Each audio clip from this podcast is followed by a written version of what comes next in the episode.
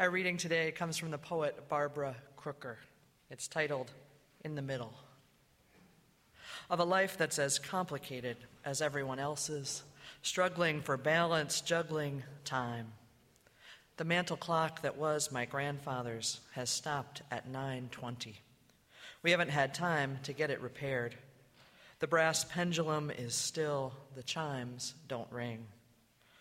One day you look out the window, green summer. The next, and the leaves have already fallen, and a gray sky lowers the horizon. Our children almost grown, our parents gone. It happened so fast. Each day we must learn again how to love. Between mornings, quick coffee, and evenings, slow return. Steam from a pot of soup rises, mixing with the yeasty smell of baking bread. Our bodies twine, and the big black dog pushes his great head between his tail a metronome, three quarter time. We'll never get there. Time is always ahead of us, running down the beach, urging us on faster, faster. But sometimes we take off our watches. Sometimes we lie in the hammock, caught between the mesh of rope and the net of stars, suspended tangled up in love, running out of time. So, what if I told you? What if I told you that I had a magic solution, a pill, something that we could all do that would just take a couple of moments each day and it would make us kinder, more compassionate, more loving, more balanced, more joyful, more effective people in the world? What if I said there was something, one thing that we could do that would make us the people we longed for, help us to live more balanced lives in the middle of all of the predictable unpredictability of it all? What if I told you that? Well, I am guessing you might feel a little skeptical of me. I'm guessing you might think, oh no, we hired one of those infomercial preachers without knowing it, and here she is, like making big promises when really this is hard. It is hard to be those more loving, more balanced, kinder, more compassionate, more intentional people in this world. It is hard work to do, no doubt about it.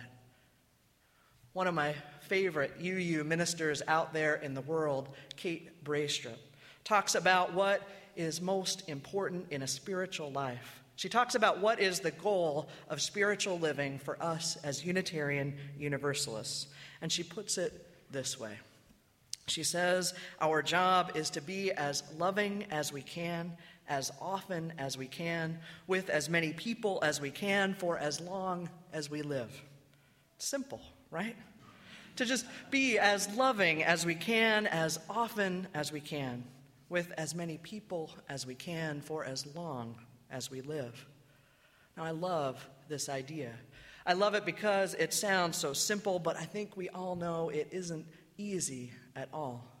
It isn't easy always to turn toward that more loving, more intentional, maybe more balanced side of ourselves when things get tough, whether that's in our family or in the grocery store. It is challenging to be as loving as we can with as many people as we can, as often as we can, right here in the messy middle of our lives, right here in the middle, between morning's quick coffee and evening's slow return. So, how exactly are we supposed to do all of this loving? Well, I think Justin pointed to one way we can do it in his sermon last week. In the midst of a world where all of modern life is geared toward a flight from what matters most, in a world, a modern world where all of life is geared toward a flight from God, as Thomas Merton wrote. In this world, small groups, the kind of small groups in the practice of deep listening we engage in here at church, they are one sure way to go. They're one sure way to go to make big connections with one another, to do the hard work of practicing listening in a countercultural way. They are surely one way we might move toward being those kinder, gentler, more loving people we are called to be. And there are other ways too. There are other ways we might choose in addition to those small groups. There are practices as ancient as time that can help us to do the seemingly impossible. Practices that can help us become those more loving, more balanced, more effective, more hopeful people in the world. There are practices that work like water on our hearts, softening us over time, washing away the debris, clearing the channel between us and what matters most. These practices I am talking about, of course, are spiritual practices. They are practices as old as time. And before we get too far in the journey of this sermon, I want to take a moment and tell a story. Now, it was just about 16 years ago in my life. It was a particularly difficult time for me. Things seemed very dark. In so many ways, it felt like sadness was at my heels everywhere. The demons of the past were with me. It was hard to see anything outside of myself during that time. And I'll tell you, in a moment of deep sadness and desperation, I did something radical. I looked up and outside of myself for a moment, and I saw there in front of me a dear friend. I saw a friend who was also going through a difficult time, but somehow she seemed to be navigating it and managing it so much differently than I was. Now, this friend, she had had a number of tragedies befall her, one after another. She was in a couple, a same sex couple. It was a time and a place where they had no legal ties to one another, no legal relationship. And when she and her partner split, she lost all custody, all contact with her son. She was in a place of deep sadness and anger. And in the midst of that, she got in a car accident that put her out of work and she lost her job. And it was just one thing after another for her. She was leaning on all of us around her as she should have been. But I noticed when I was finally able to look up and out of myself for a moment, I noticed she was living through this time differently. She was asking questions that simply weren't occurring to me in the moment. She would turn to us, her friends, and she would say things like, How is it that I can continue to act from love in the midst of this? How is it that I can be a person of integrity, that I can be somebody that I'll feel proud of later when all this is over? How can I still see joy even when life is so difficult? How can I act in ways that feel good to me? How can I keep from acting out in anger and rage when that is all that I can imagine? She was asking these questions, and it got my attention. And quite frankly, as I began to listen to her differently, she blew me away. Now, I don't want to imply that my friend is or was perfect. In fact, she'd be the first one to tell you she's not even close. But she was managing to do something that I thought was very difficult and very inspiring in that, in that time, in those moments. She was doing her best to learn to love again each day. Right there in the messy middle of it all, right there between morning's quick coffee and evening's slow return. Right there in the midst of it all, she was trying to do what Kate Braestrup asks of us to be as loving as we can, with as many people as we can, as often as we can, for all of our life, right in the middle of it. Now, once I finally noticed this, once I finally saw what she was doing and how amazing it was, I asked her, How are you doing this? How are you asking the right questions in this difficult time when all I would want to do is throw something or sleep in the dark forever? How are you doing this? And she said, You know, it's nothing magic. It's nothing magical at all, but I'm pretty sure it's my spiritual practice. I pray and I meditate each day, and it seems to be helping a lot. Huh, I thought. Huh was kind of hoping for something different. I, it wasn't what I wanted to hear. Um, so I thought about it. I thought about it for a while, and a week later, I showed up back on our doorstep and I said, Okay, tell me about this. Tell me about this spiritual practice thing. Now, this friend knew me. She maybe knew me better than anyone in the world, and she knew that I was a skeptic in those moments. She knew that I tended to be overly intellectual, that I had come ready to argue, even in the midst of my pain even as she was going to try to help me. And so she said, I will tell you about it, but you have to make a deal with me. The deal is this you listen. Listen. And just try it. Try it without arguing for a week, and then come back and we'll talk again. Okay, I thought, I will do this. I will listen. I trusted my friend. I knew she was smart. I knew she was somebody I appreciated. And she started talking, and she said, Just try this. She's like, This is how I started. It worked great for me.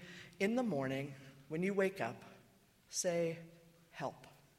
Don't think about who you are asking for help from or whether or not that thing actually has any power in the world or cares about you as an individual. Just wake up in the morning and think about all of the challenges you have in front of you for the day. Think about the people you love and care about and simply say, help, and hold those in your mind.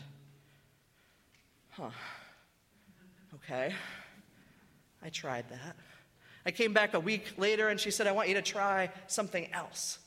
I want you to try at night when you go to bed, I want you to just lay there for a moment and instead of running through all the things you didn't do or you wished you'd done or the things that weren't right, I want you to simply say, Thank you.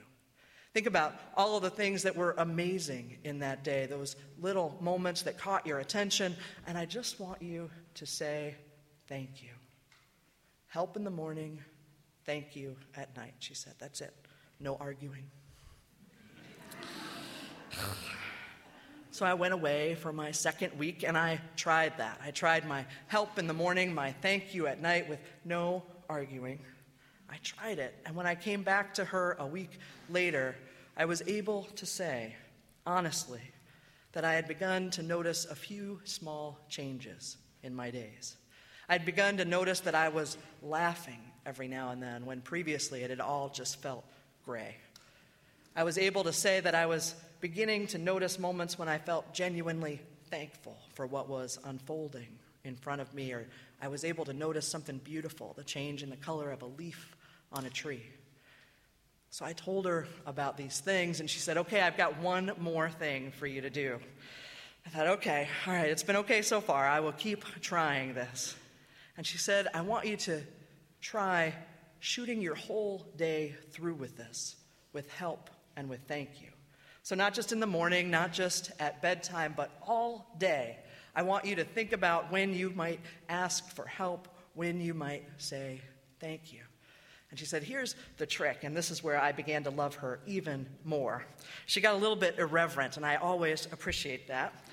She said, I want you to find something that you do every day, maybe something that you do multiple times a day.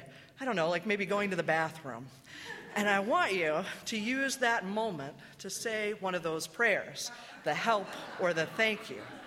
She's like, then you'll remember, right? We want, I want you to hook your spiritual practice to something that you do all the time.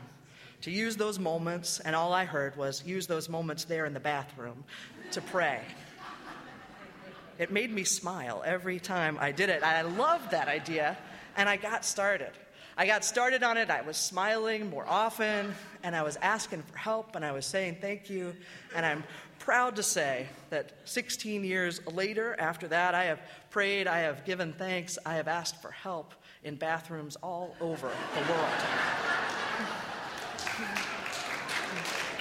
Now, now, I am quite sure that my friend said some other things that I have ignored. I'm quite sure she said I could ask for help or say thank you during any of those moments that come up every day. Moments like when I wake up in the morning, put my feet on the floor, maybe when we're walking the dog or eating a meal or taking a shower, that any of those would have worked, but I didn't hear that. I heard those bathroom moments, and for me, what it did was help me to hook my spiritual practice to something that happened all the time. Now, I know it's funny and it is, but it also really helped to have some moment where I could connect with something beyond myself. Now, I didn't need a church to do that. I didn't need a minister to lead me in that practice. I didn't need special books or anything like that. All I needed was to find time wherever I was, and I could hook it to anything then. Find that moment to take a deep breath, to remember, to ask for help, to say thank you, and remember This practice of stopping wherever we are, of taking a deep breath, of making, our room, making room in our lives to remember. To remember who we are and all that we have to be grateful for. To remember that we are not in this journey alone. To pause, to take that moment and to remember. This is a spiritual practice, and it is a revolutionary practice. You see, almost 200 years ago, when our Unitarian ancestors, the Transcendentalists, when they began reforming our tradition and shaping America's character, they did so with a radical idea. They believed that the sacred could be found everywhere, right here and right now, that the sacred could be found in every blade of grass, in every interaction person to person. It could be found in a piece of poetry. It was not trapped or sealed or spoken only one time in one book or at one place. The holy, revelation, the things that mattered most, they were everywhere for us to see and that we could, in fact, we had to experience the divine, that which mattered most. It was up to us to experience it, to notice it in our lives. Now, this was a radical idea at the time. It, it was an idea that leveled the playing field of spirituality, that we didn't need someone else to do it for us, that the divine was right there for us to experience, that we had the capacity and the power and the responsibility for our own spiritual development. We could grow our own souls. And in fact, it was up to us to do that. Henry David Thoreau, one of the Unitarian transcendentalists, he spoke and he wrote about his spiritual practices, especially during his time at Walden. The time that he sat in the sun, when he wandered in the woods, when he planted his garden, when he wrote his journal. And these times, he said, were opportunities for light to shine in on his soul. They were opportunities for light to shine in on his soul. What a fantastic metaphor for what can happen when we take those moments to take a deep breath, to notice all that is around us, inside of us, to remember who we are, to connect with something bigger. Those moments in those moments of spiritual practice, light just might shine in on our souls. Kate Braestrup, the Unitarian Universalist minister we talked about a little bit earlier, she talks about creating these moments right in the messy middle of our lives. She talks about these opportunities for light to shine in on our souls. And she knows, I think, as well as anyone possibly could, about the messiness and the irritations and the downright busyness that can sometimes overwhelm us. She became an unexpectedly single mother of four kids, all under the age of six, when her husband Drew died in an accident. And she was left with these four kids to manage. And she often found, you can imagine this, that just getting out the door in the morning was a big task, a major accomplishment, she said. In fact, most often, as she tells it, her mornings looked like this. These are her words. Assuming that everyone who needed one had a clean diaper, and assuming that the diaper stayed clean for at least 20 minutes, there were then eight small socks to find, at least one bulbous head to rescue from the unbuttoned neckline of a sweater. There were all kinds of childish eccentricities to accommodate and then there were all of those snow pants and jackets to zip and snap. There were eight little thumbs to try to get into those mittens in the right place. There were snow boots to find that still fit and weren't wet on the inside. And assuming, and these are assumptions, she said, that everyone then made it out the door before someone announced that he or she needed to pee or just had, well, then they all still had to be loaded into their car seats that were crunchy with all kinds of rice cake crumbs. She said, I'd start the car with a sock over my hand because the steering wheel was cold and I was the one who couldn't find her mitten in all this. And she said, This was success. This was a successful morning when it went like that. Now, as Kate parented, she remembered her childhood friend Natasha and the spiritual practice of a threshold prayer that Natasha's father engaged in many times each day. She said, You know, whenever any of Mr. Belfiore's children were headed out of the house, even when they were adolescents and rolled their eyes and protested every time, every time on their way out of the house, he would hold their face in his cupped hands. He would look them in the eyes with the brown, warm eyes that he had given to them, and he would say to them, May the Lord bless and keep you. May the Lord make his face to shine upon you and be gracious unto you. May the Lord lift up his countenance upon you and give you peace. Now, Kate said the words didn't resonate with her even as a kid, but what she saw there, even in those moments when she just wanted to get out of the door, too, what she saw there was love, undoubtedly, right there in that family. She noticed the attention, the intention that was given to each of those children. And as a parent now, she says she remembers feeling jealous in those moments, jealous of that love and connection. And she says that she has chosen different words in her family. But the point is the same to stop there in the midst of all the busyness and remember what really matters. A threshold prayer works, she says. It works the same way that mealtime graces and bedtime prayers do, any of those moments we do all the time. She says it works by allowing reality to rise and be acknowledged. Not the reality, she says, of the backward overalls or the irritation or the mismatched striped socks, but the real reality, the truth about who each of us is and what it means to be living our lives together.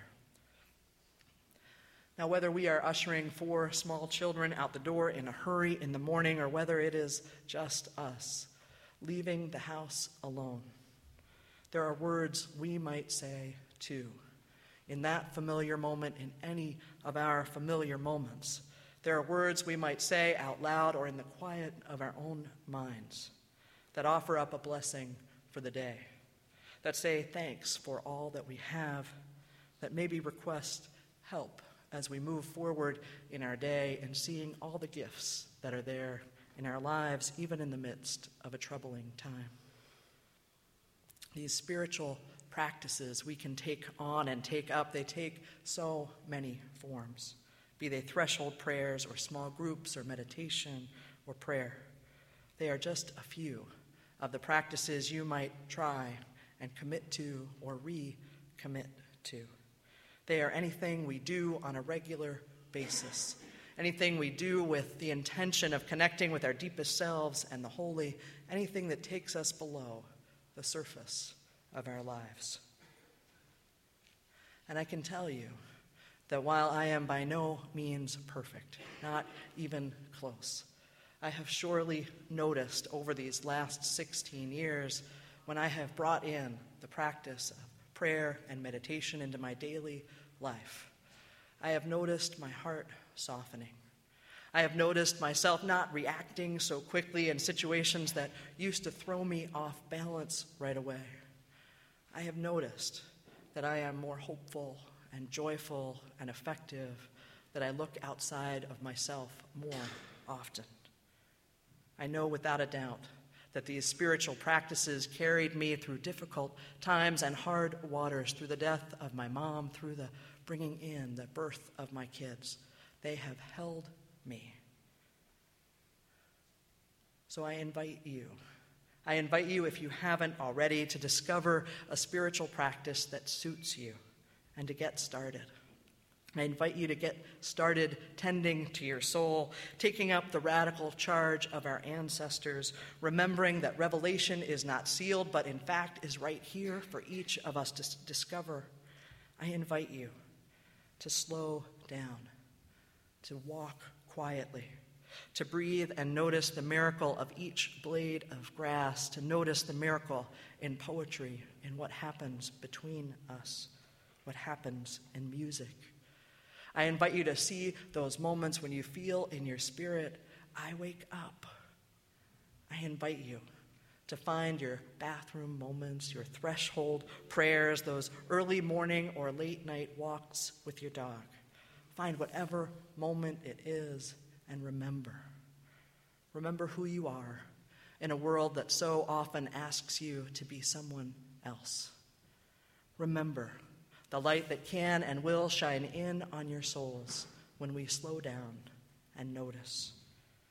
Remember that we are here to learn to love again each day, between morning's quick coffee and evening's slow return.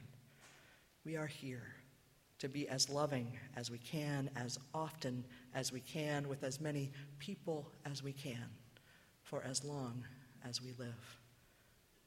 May we find our moments and get started. Amen.